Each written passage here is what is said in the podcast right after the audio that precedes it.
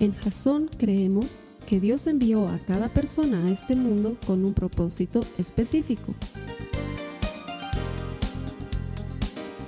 Nuestra misión es ayudarte a que tengas una relación personal con Jesús y a través de ella encuentres ese propósito para tu vida.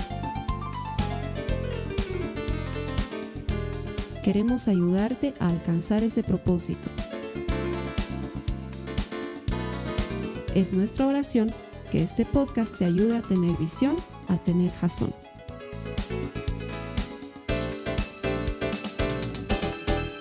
Gracias, Jasonauta, por conectarte ahí donde estés, en cualquier lugar de este vasto y hermoso planeta. Estoy seguro que Dios no te ha traído aquí por casualidad, sino que Él quiere bendecirte por medio de su palabra. A veces la gente dice, ¿cómo sé que Dios me está hablando? ¿Cómo, ¿Cómo me doy cuenta cuando Dios me habla? Pues la manera más eficaz es por medio de la palabra de Dios. Él habla constantemente a través de su palabra. Y cuando tú escuchas un mensaje de la palabra de Dios, una prédica, no solamente estas, hay, hay cientos de predicadores excelentes a través del internet que puedes escuchar. Cada vez que escuchas palabra de Dios, lo que estás haciendo es afianzar la relación personal que tienes con Jesucristo. Y este servicio y esta prédica es nuestro pequeño aporte, nuestro granito de arena para ayudarte a desarrollar esa relación personal con Jesús que sabemos que necesitas porque estamos convencidos de que todo el que encuentra a Dios encuentra vida. Así que nuestro deseo, nuestra oración es que Dios te hable por medio de su palabra hoy. Gracias por conectarte. Bienvenido. A las personas que vienen aquí semana tras semana y que están aquí pese a que Alemania está jugando. Que Dios les bendiga, hermanos. O sea, perderte al campeón mundial ahí es una cosa extraordinaria. Mucho debes amar al Señor para haber elegido entre campeón mundial o Jesucristo. Que el Señor te premie por estar aquí. Él siempre recompensa a los que le buscan y a los que le van a Alemania por estar aquí. Capaz que les da una manito y el partido termina como están esperando. No sé si Dios se mete mucho en este tema del fútbol porque yo me imagino que tanto unos como otros están orándole ahí para que el Señor les ayude. No sé, pero pero, si estás aquí, el Señor de alguna manera tiene que premiar tu fidelidad. Así que gracias por estar aquí. Bienvenidos. Vamos a seguir con nuestra tercera semana de ¿qué desearía Jesús? Las primeras dos semanas hemos visto temas que pueden ser duros y hasta conflictivos. Primero hemos visto que Dios desearía la indiferencia. Es decir, que si hay algo que a Dios, si hay algo que a Jesucristo le revuelve el estómago, creo que no hay manera más gráfica de decirlo, pero al mismo tiempo más cierta. Si hay algo que indispone a Jesús, es la indiferencia. Es que como que no pasa nada y mucho más cuando se trata de su presencia. No sé si te pasa a vos. A veces llego a mi casa eh, en la noche y mis hijas están viendo su única hora de tele que se les permite en, en el día.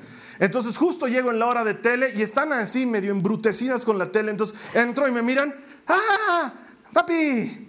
Ah, y siguen viendo tele, entonces es como que hubiera llegado cualquiera y eh, eh, en un principio entrar me duele, ¿no? Porque digo, oye, no me han visto y me saludan como si me hubieran visto y es más importante Nickelodeon, entonces es como que, ah, nada, nada, apago la tele, a mí me saludan como se debe. Ah, papi, papi, claro, porque les devuelva la tele rápido, ¿no? esa, esa pequeña indiferencia lleva a un gran nivel, a Jesús le revuelve su estómago le indispone, le da ganas de vomitar. Eso es lo primero que veíamos la primera semana. ¿Y qué tenemos que hacer? Pues dejar de ser indiferentes, darle al Señor lo mejor de nosotros. La segunda semana veíamos que si hay algo que desearía Jesús, es la adoración vacía. La adoración hueca. Y si recuerdas el ejemplo que te ponía, eh, es esa sensación de partir un croissant que se ve delicioso y que por dentro esté vacío, ni siquiera tenga quesito, ¿no? Es como cuando vas, es cuando vas a las ferias populares aquí en La Paz a servirte un api con pastel. ¿Te has sabido? aquí en Bolivia el api es una especie de preparado que se hace de maíz molido, maíz morado molido. Es muy delicioso. Tal vez en Perú lo conozcan, en otros lados dudo que lo conozcan.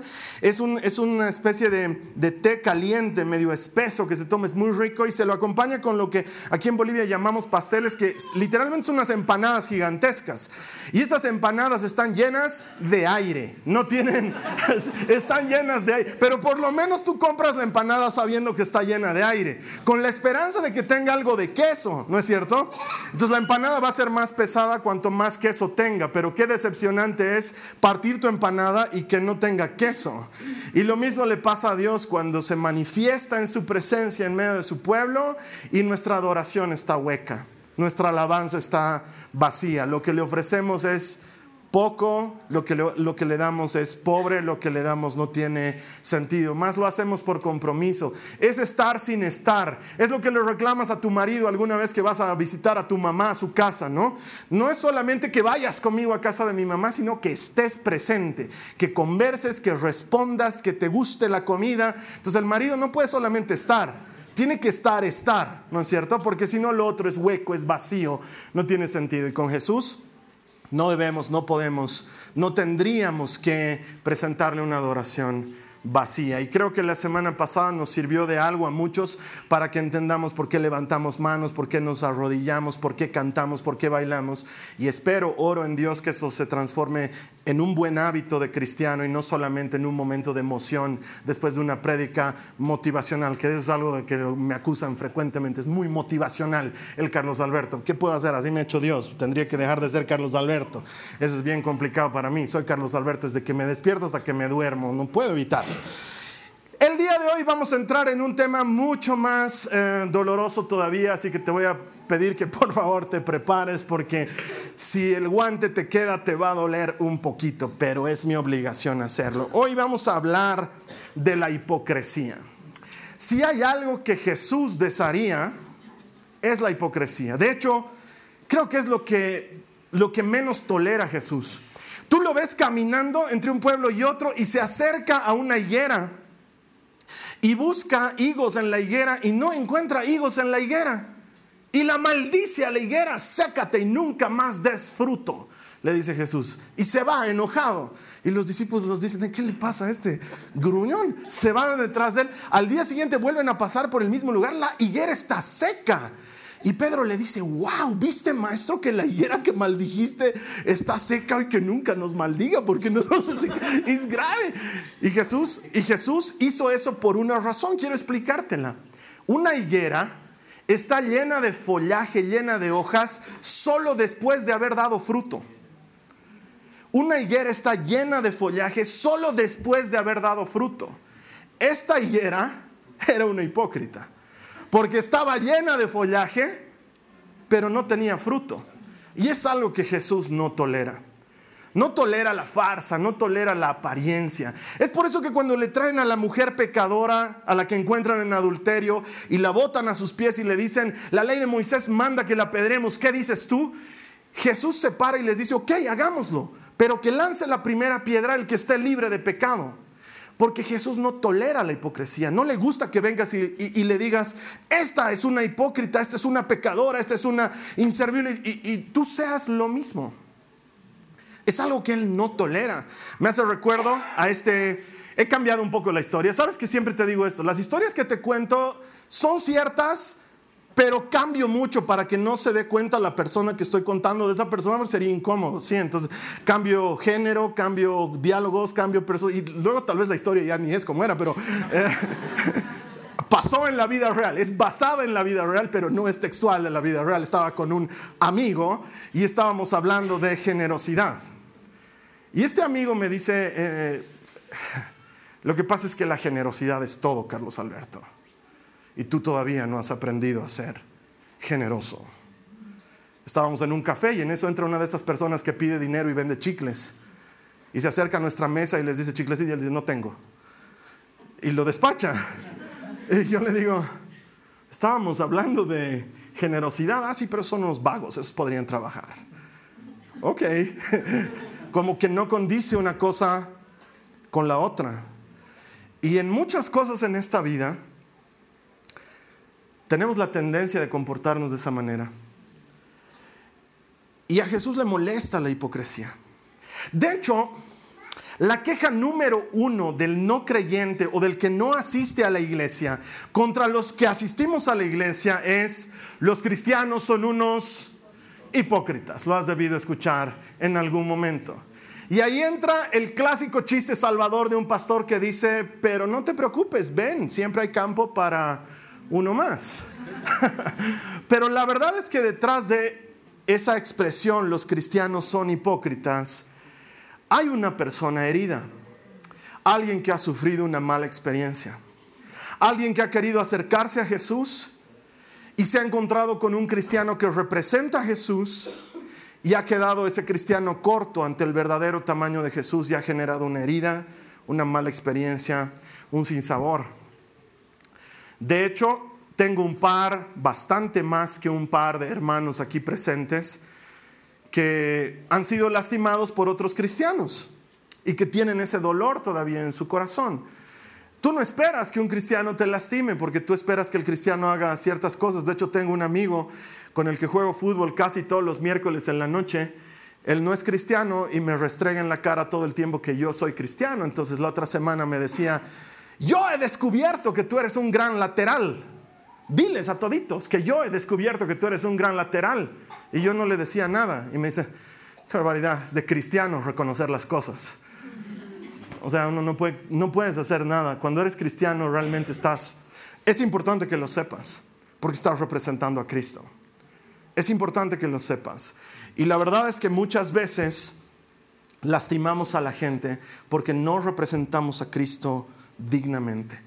Hay heridas reales, hay quejas verdaderas, de gente que va a encontrar en esto tal vez un pretexto para no acercarse a Jesús, pero muchas veces nosotros damos motivos para ese pretexto. Y quiero que entendamos bien qué es ser hipócrita para que no quede al aire.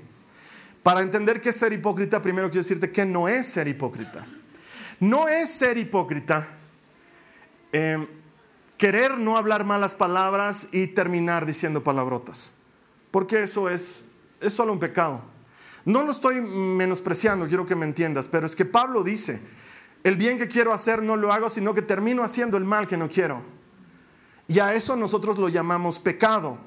He decidido ser una persona que me contenga, que no sea agresivo, no ser peleador y no ser, no ser buscapleitos, pero me sacan de mis casillas y termino lanzando un golpe. Y luego estoy mal y digo, no puede ser, yo he sido el que he peleado y no debería haber peleado. Y eso es pecado, eso no es hipocresía.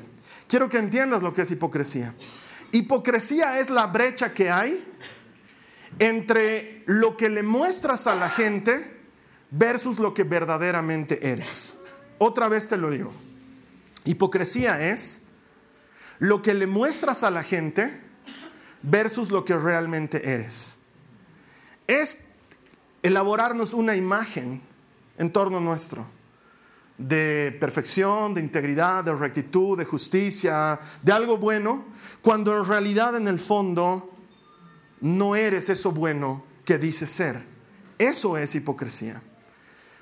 E, es pecar, pero hacerte al que no pecas. Es fallar, pero mostrarte como si no fallaras. Mira lo que dice la palabra de Dios respecto a esto en Tito, en el primer capítulo, en el verso 16. Está hablando Pablo y le dice a Tito, esta gente profesa conocer a Dios, pero con sus acciones lo niegan. Entonces hipocresía es eso. Es mostrarte como que conoces a Dios y como que vives con Él, pero que tus acciones nieguen lo que dices, lo que predicas. La palabra hipocresía viene de una palabra griega que se pronuncia hupócrites y que literalmente hupócrites significa ponerte una máscara, ser un actor, interpretar un papel. En la época de Jesús, los hipócrites eran actores, interpretaban roles, de hecho, en esa época una mujer no podía actuar en una obra de teatro, entonces un hipócrite hacía papel de mujer también a veces porque lo requería la actuación. Los hipócritas vestían una máscara y Jesús utiliza la misma figura para referirse a aquel que pretendiendo ser algo, en realidad es algo completamente distinto y sencillamente Jesús no lo toleraba. Es como ese hermano que da pero para ser visto, ¿me entiendes?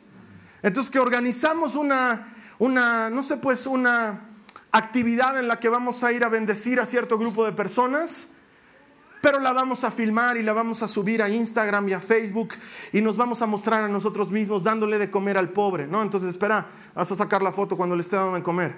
Entonces, ah, ya, dale, dale. La foto, ¿no? Entonces, y luego lo subes a Facebook. Salimos a alimentar a unas personas que no tienen que comer. Y la gente like, like, like, like, like, like. No, es que amamos ser generosos. Eso a Jesús no le gusta. Por eso Él dice que nuestra mano izquierda no sepa lo que hace nuestra mano derecha. O te acuerdas, hace un tiempo atrás hemos ayunado y yo te decía, cuando ayunes que no se te note. ¿Por qué? Porque si andas con cara de ayuno, ¿qué tienes? es que no he comido. ¿Y por qué no has comido? Es por Jesucristo, aleluya. Entonces, no sirve de nada, dice Jesús. ¿Por qué? Porque el ayuno no es para que la gente diga, ay, pobrecito, guay, cuán sacrificado, cuánto sufre por amor a su Dios, sino que es para conectarnos con Jesús en obediencia. O cuando oras para ser escuchado. Cuando oras, ¿por qué oras? ¿Y para qué oras? Es una cosa que deberíamos preguntarnos. ¿Oro para ofrendarle a Dios mi oración? ¿O oro para que alguien más escuche mi oración? Y a veces cometemos ese error. Y a veces no necesariamente en la asamblea pública, pero a veces, muchas veces en el seno de tu hogar, cuando tú como esposa oras para que tu esposo escuche lo que estás orando y diga, ah, mi, mi esposa es una mujer de oración. O a la inversa, ¿no? Cuando estás por dormir, Señor, te doy gracias, porque yo sí te doy gracias cuando estoy por dormir. Y tu esposa está, ¿qué estás murmurando? No, estoy orando a Jesucristo. No necesitas hacer eso. Porque Jesús dice, es inútil. Si vas a hablar conmigo, que sea conmigo. Si vas a hablar con tu mujer, que sea con tu mujer. Pero no necesitas pretender algo y a veces pretendemos, a veces le ponemos un sticker a nuestro auto para que se note que somos cristianos, pero nuestra vida no muestra que somos cristianos. Y ese es un problema, porque tu, tu auto puede tener un sticker de un pescadito, pero si tu comportamiento no, refleja, a quien quiero reflejar el pescadito, entonces el pescadito no sirve de nada y es más, es afrenta. Porque si el que tiene pescadito se mete como sea, toca la bocina, agrede a los demás, luego cuando pasas miran el pescadito y dicen, claro, cristiano tenía que ser, manga de hipócritas. Y para Jesús eso es un problema. Él desharía la hipocresía. Él desharía la hipocresía del cristiano que quiere aprovecharse de los demás. Tristemente, con mucha frecuencia, se utiliza el Evangelio para sacar ventaja del desgraciado, del sufrido, del pobre, del necesitado, y se te propone un Evangelio en el cual tú tienes que comprar algo de Dios a cambio de que Él haga algo para ti. Y eso no funciona así en el reino. Dios no necesita nuestra plata, Dios no necesita nuestra adoración, Dios no necesita nuestra presencia. Él es Dios y ha sido Dios antes de que tú y yo seamos. No podemos comprar nada de Dios. Pero ahí cae el indefenso, el inocente, el que dice estoy tan enfermo o tengo a mi madre tanto tiempo mal o tengo a mi pariente en la cárcel, que finalmente, ¿qué me hace conseguir 20 dólares por tres meses y estar sobre el altar? Y una cosa no condice con la otra. Y a Jesús le revuelve su estómago. Porque si hay algo que Jesús no ama, sino más bien desharía por completo, es la hipocresía. De hecho, uno de los pasajes más duros del Evangelio se encuentran en Mateo, cuando Jesús se enfrenta contra los fariseos y pronuncia lo que se conoce como los siete ayes. ¿Has escuchado hablar de los siete ayes? ¡Ay de ustedes! Maestros de la ley y fariseos, hipócritas. Lo dice siete veces en Mateo. Ay de ustedes, maestros de la ley y fariseos, hipócritas. Los maestros de la ley y los fariseos, siempre te digo esto, no era gente mala. De hecho, era gente que estaba buscando seguir a Dios. El problema de ellos es que trataban de mantener una apariencia antes de ser consecuentes con lo que creen y dicen. Y esto a Jesús le revolvía completamente. Si te das cuenta, Jesús no tuvo problemas en sentarse con pecadores, porque Jesús no ataca el pecado de esa manera. Pero Jesús tenía problemas de sentarse a comer con hipócritas. Jesús tenía problemas de conversar con hipócritas. Él no se hacía lío de ir a la casa de una mujer que había cometido adulterio o de un hombre que había robado tanto que podía devolver cuatro veces lo que había robado. El problema lo tenía Jesús con aquel que se decía bueno, pero en el fondo no era bueno porque nadie es bueno. Ese es el verdadero problema de la hipocresía y Jesús tiene cero tolerancia a la hipocresía. Por eso les dije, no es, una prédica linda de predicar, pero es una prédica necesaria de predicar. Porque creo que necesitamos devolverle a Jesús una iglesia que no sea hipócrita. Una iglesia a la que la gente pueda venir sin sentirse condenada. Una iglesia a la que la gente pueda venir y ser perdonada. Una iglesia en la que no haya estándares. Porque Jesús tiene cero tolerancia a la hipocresía. Mira lo que dice Mateo en el capítulo 23, los versos 27 y 28. Hay de ustedes, maestros de la ley y fariseos hipócritas, que son como sepulcros blanqueados. Por fuera lucen hermosos, pero por dentro están llenos de huesos, de muerto y de podredumbre. Así también ustedes, por fuera dan la impresión de ser justos, pero por dentro están llenos de hipocresía y de maldad. Esto es cuando el cristiano quiere dar la ilusión de ser recto en público pero no es recto en privado. Y la verdadera luz del mundo es aquella que es igual en público y en privado. Muchas de estas quejas de hipocresía vienen de nuestros familiares, de gente que vive con nosotros, que nos ve asistir a la iglesia todos los domingos, pero que nos tiene que soportar toda la semana. Porque hablamos de Jesús, pero no vivimos a Jesús porque pretendemos ser creyentes y condenamos con nuestras palabras o con nuestros hechos a los que no son creyentes. Pero en la práctica fallamos tanto o más como los que no conocen a Jesús. Esto es lo que verdaderamente le molesta a Jesús. ¿El pecado le molesta? Claro que sí. Pero para el pecador hay salvación y gracia. El hipócrita no puede entrar en la salvación y gracia porque piensa que está haciendo las cosas bien. Y tanto más justo te consideras a ti mismo, tanto más ciego estás de la realidad. Necesitamos dar el paso para reconocer que nos falta para estar a la altura de Jesús. Jesús no está yendo en contra del pecador, está yendo en contra del show, de lo que se monta alrededor de ser cristiano. Y si Jesús desearía algo, Él desearía la hipocresía. Si te das cuenta, Él no dijo, ay de ustedes que pecan. Él no dijo eso. Él dijo, ay de ustedes que se hacen a los que no pecan y condenan al que peca ignorando que ustedes pecan. Eso es lo que dice Jesús. Y quiero que me entiendas bien porque no estoy exaltando el pecado en ninguna forma. Pero el pecado tiene perdón y salvación porque pasa por el arrepentimiento. La hipocresía siente que no necesita arrepentimiento porque siente que está haciendo las cosas bien. Y necesitamos una iglesia que no lastime. Necesitamos una iglesia en la que tú y yo ayudemos a la gente a sentirse bienvenida a la iglesia. Que no se sientan condenados al venir a la iglesia. Pero Carlos Alberto, es que cada pecadorcillo por ahí, tanto o más que nosotros. Nosotros necesitamos igual salvación. Nosotros necesitamos igual perdón. Nosotros necesitamos acudir a la gracia todo el tiempo. Y eso no nos hace mejores. Ser cristianos no nos hace mejores. Ser cristianos solo nos hace diferentes. Tenemos herramientas de perdón y de salvación que todo el mundo necesita. Quizás por eso te has debido dar cuenta que aquí no nos gusta hablar de el mundo. Nunca nos escuchas decir la gente del mundo. Porque es como si pusiéramos categorías. Es como si nosotros nos pusiéramos un poquito más arriba porque ya no soy del mundo. Ya no vivo yo, Cristo vive en mí. Y eso nos aleja de la realidad. Y no somos del mundo, es verdad. Pero somos luz del mundo, dice la Biblia. El mundo nos necesita. Y tenemos que devolverle a Cristo una iglesia que no lastime una iglesia que no condene, una iglesia que no patee al cristiano que cayó a tu lado, una iglesia que no le dé el tiro de gracia al cristiano que falló, que es lo que muchas veces equivocadamente hacemos.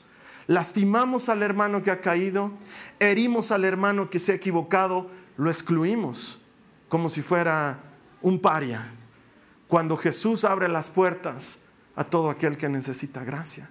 Jesús no está en contra del pecador, Jesús está en contra del hipócrita. Son dos cosas bien diferentes. Ahora, yo sé que tenemos que tener criterio y que no vamos a poder contentar a todo el mundo, también lo sé. De hecho, te voy a contar la historia de un hermano que se vino a quejar conmigo sobre su nuera. Por algo se llama nuera. Nuera para mi hijo. Hermano, yo le vengo a hablar de esta mujer que no era para mi hijo. Espero que usted haga algo y la ponga en disciplina, me dijo, me dijo el hermano. Espero que haga algo y la ponga en disciplina. Ok, bueno, pues para eso existo, digamos, ¿no? A ver, cuénteme cuál es el problema. No sabe, hermano, cómo trata esta minuera al perrito de mi hijo.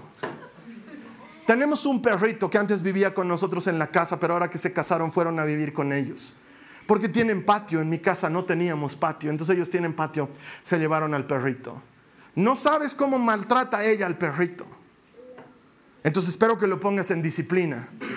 Bueno, pues yo hablo con la nuera. La traigo a la oficina. Y le digo, perdón, te va a parecer ridículo que te llame por este tema, pero ¿qué pasa con el perrito? a ese nivel llega el ser pastor, tú no tienes idea. Y, y esta hermana, la nuera, me cuenta otra historia. Una historia completamente diferente. Una historia que no se parecía a la historia que contaba el suegro. Si hay algo que he aprendido en tantos años de aconsejar gente es que siempre tengo que escuchar los dos lados de la historia. Que no puedo basarme en un solo lado porque probablemente no esté escuchando toda la información. Cuando escuché la historia de la nuera le dije, no, pues entiendo, y ella ni quería matar al perro ni nada por el estilo, ella solamente quería disciplina y que la casa no esté sucia y cosas por el estilo. Entonces luego cuando el hermano este me pidió cuentas y me dijo, ¿ya, ya, la pusiste en disciplina, pastor? Entonces le dije, no, sabes qué, no la puse en disciplina porque no considero que tenga ni autoridad sobre su vida para ponerla en disciplina, porque creo que papá tiene, entonces que su papá la ponga en disciplina, o su marido, no sé. Yo no creo que esté en esa posición. Y además que la historia que me contó es distinta a la que tú me contaste, listo, se enojó y se fue. Y ya no viene a esta iglesia. Y seguramente en algún punto el Carlos Alberto es un hipócrita. Lo entiendo. Sé que hay una delgada línea. Lo que te estoy pidiendo no es que seas condescendiente. Lo que te estoy pidiendo es que seas honesto con la gente y con Dios. Que seas capaz de mostrarle a la gente lo mismo que le muestras a Dios. Quiero decirte que vas a ser tan poderosamente testigo de Cristo como seas tan honesto con la gente. Que te muestres como realmente eres y no que te muestres como quisieras ser, pero como todavía no has llegado a ser. Ser honestos, ser transparentes, nos ayuda a no ser hipócritas. Hay una solución para el hipócrita. Mira dos versos antes en el capítulo 23 de Mateo, los versos 25 y 26. ¿Qué dice Jesús? Dice, hay de ustedes maestros de la ley fariseos hipócritas, otro de los siete ayes. Limpian el exterior del vaso y del plato, pero por dentro están llenos de robo y de desenfreno. Y sin embargo, Jesús da la respuesta en el verso 26. Fariseo ciego limpia primero por dentro el vaso y el plato, y así quedará limpio también por fuera. Lo que Jesús está diciendo es, hay esperanza para el hipócrita. Si el hipócrita, en lugar de seguir con su postura de perfección, reconoce que necesita salvación y se acerca a Jesucristo, Jesucristo tiene poder para limpiar el plato por dentro y por fuera. Hay gracia sobreabundante para el que reconoce que necesita perdón y gracia. El problema de los fariseos, según Jesús, era que ellos decían, no estoy ciego. Y como dices que no estás ciego, no te puedo sanar. Pero si dices estoy ciego, entonces yo te devuelvo la vista.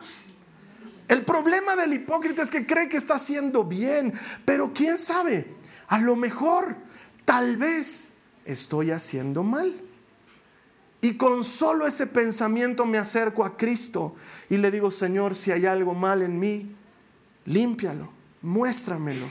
Y entonces Él puede hacer su obra santificadora. Miren, hermanos, siempre les digo esto y lo digo con mucha verdad, con mucha honestidad. No me considero un modelo para nadie. Es más, alguien alguna vez ha venido a decirme, Carlos Alberto, me gusta que tú siempre te muestras como eres. Y te quiero decir por qué. Yo no quiero ser un superpastor. No estoy interesado en ser un superpastor. No quiero que hagan un álbum de figuritas con todas las fotos de mi vida.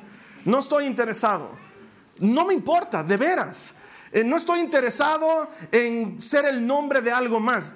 Mucha gente me dice, ¿por qué cuando te presentas en el video no dices les habla Carlos Alberto Paz? Pues ya va a aparecer en letras. O sea, tendría que tener un serio problema de autoestima para decirte, por si acaso te, lo está predicando Carlos Alberto Paz. Eh, no, no me interesa. Es más, lo ponemos gratis en internet bajo la autorización de que alguien lo repredique en algún otro momento a nombre suyo, sin decir de dónde lo sacó. No nos importa. Y te cuento cosas de mi vida. En todos estos años, si me, si, me vienes escuchando predicar, sabes que sufro, sabes que me enfermo, sabes que tengo debilidades. Más de una vez te digo las debilidades que tengo y te digo, ora por mí, por favor, porque tengo problemas. Porque no brillo en la oscuridad, no levito en el ambiente. Me encanta Superman, pero yo no vuelo, las balas me hacen daño y no uso el calzoncillo por fuera del pantalón. Soy un tipo normal. Es más, me has debido escuchar que no quiero que me digas pastor. Porque no quiero que luego digas, ¡ay, pastor! Porque tenemos esa tendencia extraña a ponerlo al pastor sobre un pedestal. Y yo no quiero estar en un pedestal. Porque soy un tipo normal. Y prefiero mil veces ser un pecador honesto a ser un lindo hipócrita. Y creo que Cristo necesita eso. Honestidad y que seamos capaces de llegar delante de Él. ¿Sabes por qué? Porque Él tiene cero tolerancia a la hipocresía, pero tiene perdón y gracia sobreabundante para todo aquel que confiesa sus pecados delante de Él. Él no tolera en absoluto al hipócrita, pero le abre los brazos a aquel que habiendo pecado reconoce que necesita perdón, gracia y salvación. Mira lo que dice Proverbios 28 en el verso 13, dice, quien encubre su pecado, jamás prospera. Te lo leo de nuevo. Quien encubre su pecado, jamás prospera. Quien lo confiesa y lo deja, haya perdón. Lo que Jesús nos está invitando a hacer es dejar la máscara de lado y pedir perdón y pedir ayuda. No necesitas seguir pretendiendo cosas. Tu matrimonio está mal, pedí ayuda. Tenemos que ser la clase de iglesia que no digan, ay, yo los veía tan unidos como pareja, ¿no? Se veían tan sólidos en su matrimonio. ¿Cómo son las cosas? No, no. Por eso la gente tiene miedo. Tiene miedo a decir estoy enfermo porque hay tan sano que se veía, ¿no? Tan sano que se veía si hasta saltaba en la alabanza. La gente tiene problemas con ser sincero porque nos encontramos con gente que quiere que seamos perfectos. Y lo que necesitamos es dejar la máscara de lado y buscar ayuda. ¿Qué es lo que Jesús desearía? La hipocresía. ¿Y qué es hipocresía? Es la brecha que hay entre lo que pretendo ser y lo que realmente soy. ¿Sabes cómo cerramos esa brecha? No la cerramos con perfección. Esta prédica no es una invitación a que seas perfecto. Esta prédica no es una invitación a que no peques. La brecha entre lo que mostramos y lo que somos se cierra con Cristo. Esta prédica es una invitación para que te acerques a Jesús. No hay manera de que yo pueda hacer todo lo bueno que necesito ser por mis fuerzas. Pero si me acerco a Cristo, Él tiene el poder para hacer en mí lo que yo no puedo hacer en mí. Esta es una prédica para invitarte a acercarte más a Jesús, a abrirte a la posibilidad de, quién sabe, tal vez en esta prédica no estaban hablando de otro, tal vez estaban hablando de mí. Porque a esas alturas, cuando la prédica está terminando, algunos de nosotros decimos, ay, ¿por qué no ha venido el hipócrita del fulano de tal hoy día? Le voy a mandar el enlace de la prédica. O estamos mirando al que nosotros consideramos ahí hipócrita, ¿no? Para ver si está prestando atención a la prédica. Y el otro está en otra cosa, ¿no? Está en su celular, está mirando quién entra y sale y tú dices, cabalito hipócrita hecho al cristiano y ni atiende a la prédica. La prédica no es para él. La prédica es para todo aquel que preste atención a la prédica. ¿Quién sabe la prédica es para mí? ¿Quién sabe la prédica es para ti? Entonces mi invitación hoy es cerrar la brecha con Cristo. Ninguno de nosotros es perfecto. Ninguno de nosotros es suficientemente bueno pero todos tenemos el mismo acceso al trono de la gracia. La gracia no está disponible para todo aquel que es bueno. La gracia está disponible para todo aquel que cree. Es algo diferente. Y si tú eres capaz de creerle a Jesús, Él sigue con los brazos abiertos. Tal vez es un buen momento para decir, necesito ir al grupo de matrimonios. Mi matrimonio no es tan perfecto. Mi esposa y yo no nos estamos entendiendo. Necesitamos ayuda. Y que te reciban otros hermanos que no tienen matrimonios perfectos, pero que se ayudan unos a otros en Cristo. Tal vez es un buen momento para que digas, necesito ayuda en mis finanzas, no soy lo solvente que parezco. Sé que parezco muy solvente porque ando en auto y me visto bien, pero en realidad es solamente una apariencia. Necesito ayuda, necesito saber manejar mi dinero. Y va a haber gente que está pasando por lo mismo que tú. En la iglesia, que debería ser luz del mundo y respuesta para todos, en la que te vamos a ayudar a manejar ese tema. Y ya no vas a necesitar vivir de apariencias, sino que vas a poder entrar en una vida normal.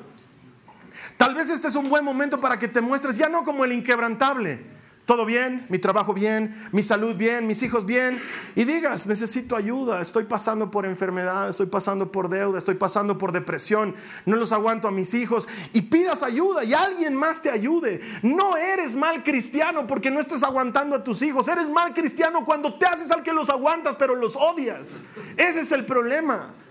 No eres mal cristiano cuando dices tengo problemas en mi matrimonio. Eres mal cristiano cuando te haces al que tienes un lindo matrimonio, pero has peleado todo el camino a la iglesia. Ese es el problema. Cuando le queremos hacer creer a la gente que todo está bien y en realidad necesitamos ayuda. Ese es el problema y quizás hoy podríamos soltar la máscara. Quizás hay alguien aquí que necesite decir, he estado aparentando ser cristiano, pero no tengo intimidad con Dios no leo mi Biblia, no oro, necesito ayuda. Te lo digo mil veces, venir a la iglesia no te hace cristiano como entrar en un garaje a un gato no lo hace un auto. Tal vez necesitamos decir, no soy tan cristiano como aparento ser. Y me encantaría que haya una iglesia que en lugar de responder con piedras, te abrace y te ayude a acercarte a Cristo. La invitación es esa. No tienes nada que temer cuando no tienes nada que ocultar. Cuando sales limpio. Cuando dices he fallado y necesito perdón. Entonces ahí no hay nada que temer. Ya nadie te puede acusar y decir, ah, pero tú has pecado porque vas a decir, de eso estoy hablando. He pecado, necesito perdón y ayuda.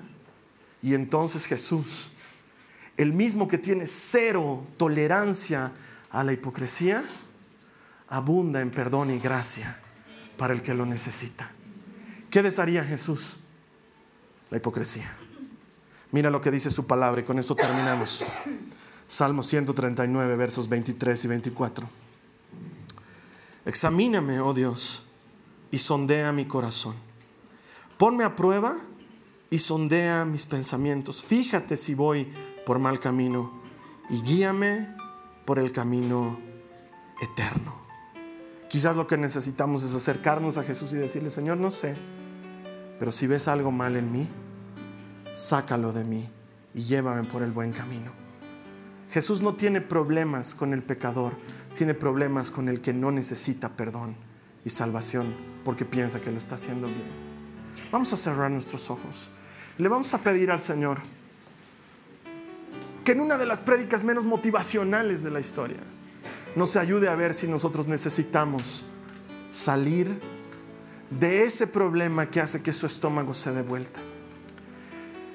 Si tú en algún punto de tu vida has estado viviendo bajo una apariencia, suelta la máscara hoy. Estamos aquí entre pecadores. No hay necesidad de que te muestres inquebrantable. La mesa del reino tiene campo para todo aquel que reconoce que necesita perdón y gracia. Si tienes dudas al respecto, a lo mejor no estás seguro y dices, no sé, tal vez he sido hipócrita, tal vez no. Entonces es mejor, es mejor entrar en la canasta de los que por duda prefieren agarrar gracia que por soberbia prefieren salir fuera de la oración. Vamos a orar al Señor y le vamos a decir, Señor, límpiame y lávame, restaurame. Te invito a que lo hagas repitiendo esta oración después de mí. Dile a Jesús, Señor Jesús, me acerco a ti necesitado de perdón y necesitado de gracia. Me acerco a ti porque necesito que tu espíritu me conduzca. Te digo como el salmista, mira mi corazón y sondea en mis pensamientos, en los más profundos. Si hay algo que cambiar, muéstramelo, Señor. Quiero cambiar. Deshago delante de ti mi ilusión de ser perfecto y me muestro como soy necesitado de salvación, pecador, pero al mismo tiempo feliz porque hay gracia y perdón a tu lado. Cámbiame, transfórmame, hazme uno más de ese gran pueblo que pertenece a la iglesia, con I mayúscula, la iglesia grande esa que no lastima, esa que sana, esa que da cabida y espacio al que necesita perdón y gracia, tanto como yo necesito perdón y gracia. Confío en ti, Señor. Me despojo de la careta y me muestro como soy. No hay nada que temer para el que no tiene que ocultar. Gracias Señor Jesús. Gracias Señor Jesús. Amén. Si tú has hecho esta oración, Jesús le da pues la bienvenida a todo aquel que necesita gracia y perdón con los brazos abiertos. Si hay algo que Jesús desearía definitivamente es la hipocresía. Hermano, hermana, no somos mejores que nadie por ser cristianos. Al contrario, hemos sido rescatados probablemente de un hueco profundo. No sé de dónde te ha rescatado Jesús. Yo sé de dónde me rescató a mí. Y cada vez que me acuerdo, cada vez me dan más ganas de seguir en este camino porque yo sé de dónde me trajo Él y a ese lugar no quiero volver. Hay mucha gente que necesita esa misma oportunidad. Y tú y yo, créeme esto, tú y yo somos los pies de Jesús, las manos de Jesús, la voz de Jesús. Hay alguien que está necesitando brazos de amor y perdón. Hay alguien que está necesitando ese dulce visitante que trae buenas noticias. Hay alguien que está necesitando un mensaje de paz. Seamos esa iglesia que no es hipócrita, sino esa iglesia que perdona y que da gracia a todo aquel que lo necesita. Yo sé que tú quieres hacer lo mismo. Luego todos juntos nos vamos a reunir. ¿Quién sabe de qué lugares del mundo? En una mesa gigantesca en las bodas del reino. Cuando todo llanto y todo dolor hayan pasado a la historia y estemos festejando al Rey de Reyes y al Señor de Señores y nos veamos lado a lado y sepamos que ninguno de nosotros tenía derecho a una reservación ahí, pero que por gracia la hemos conseguido. Entonces todos juntos vamos a cantar, bailar y gozarnos eternamente al entender que lo que antes era esperanza es una realidad y que todo el que encuentra a Dios encuentra vida. Te voy a estar esperando aquí la siguiente semana para cerrar nuestro ¿Qué les Jesús? Nos vemos en una semana. Mi oración es que en este tiempo el Señor te guarde, que esté contigo. Esta ha sido una producción de Jason Cristianos con Propósito.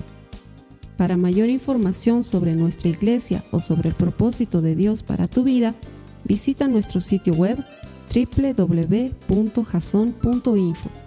Allí encontrarás muchos recursos para animarte en tu relación con Dios, enseñanzas, nuestro blog, prédicas y mucho más. Te lo deletreamos www.jazon.info también puedes visitarnos en nuestro sitio en Facebook www.facebook.com barra Que Dios te bendiga abundantemente. Muchas gracias.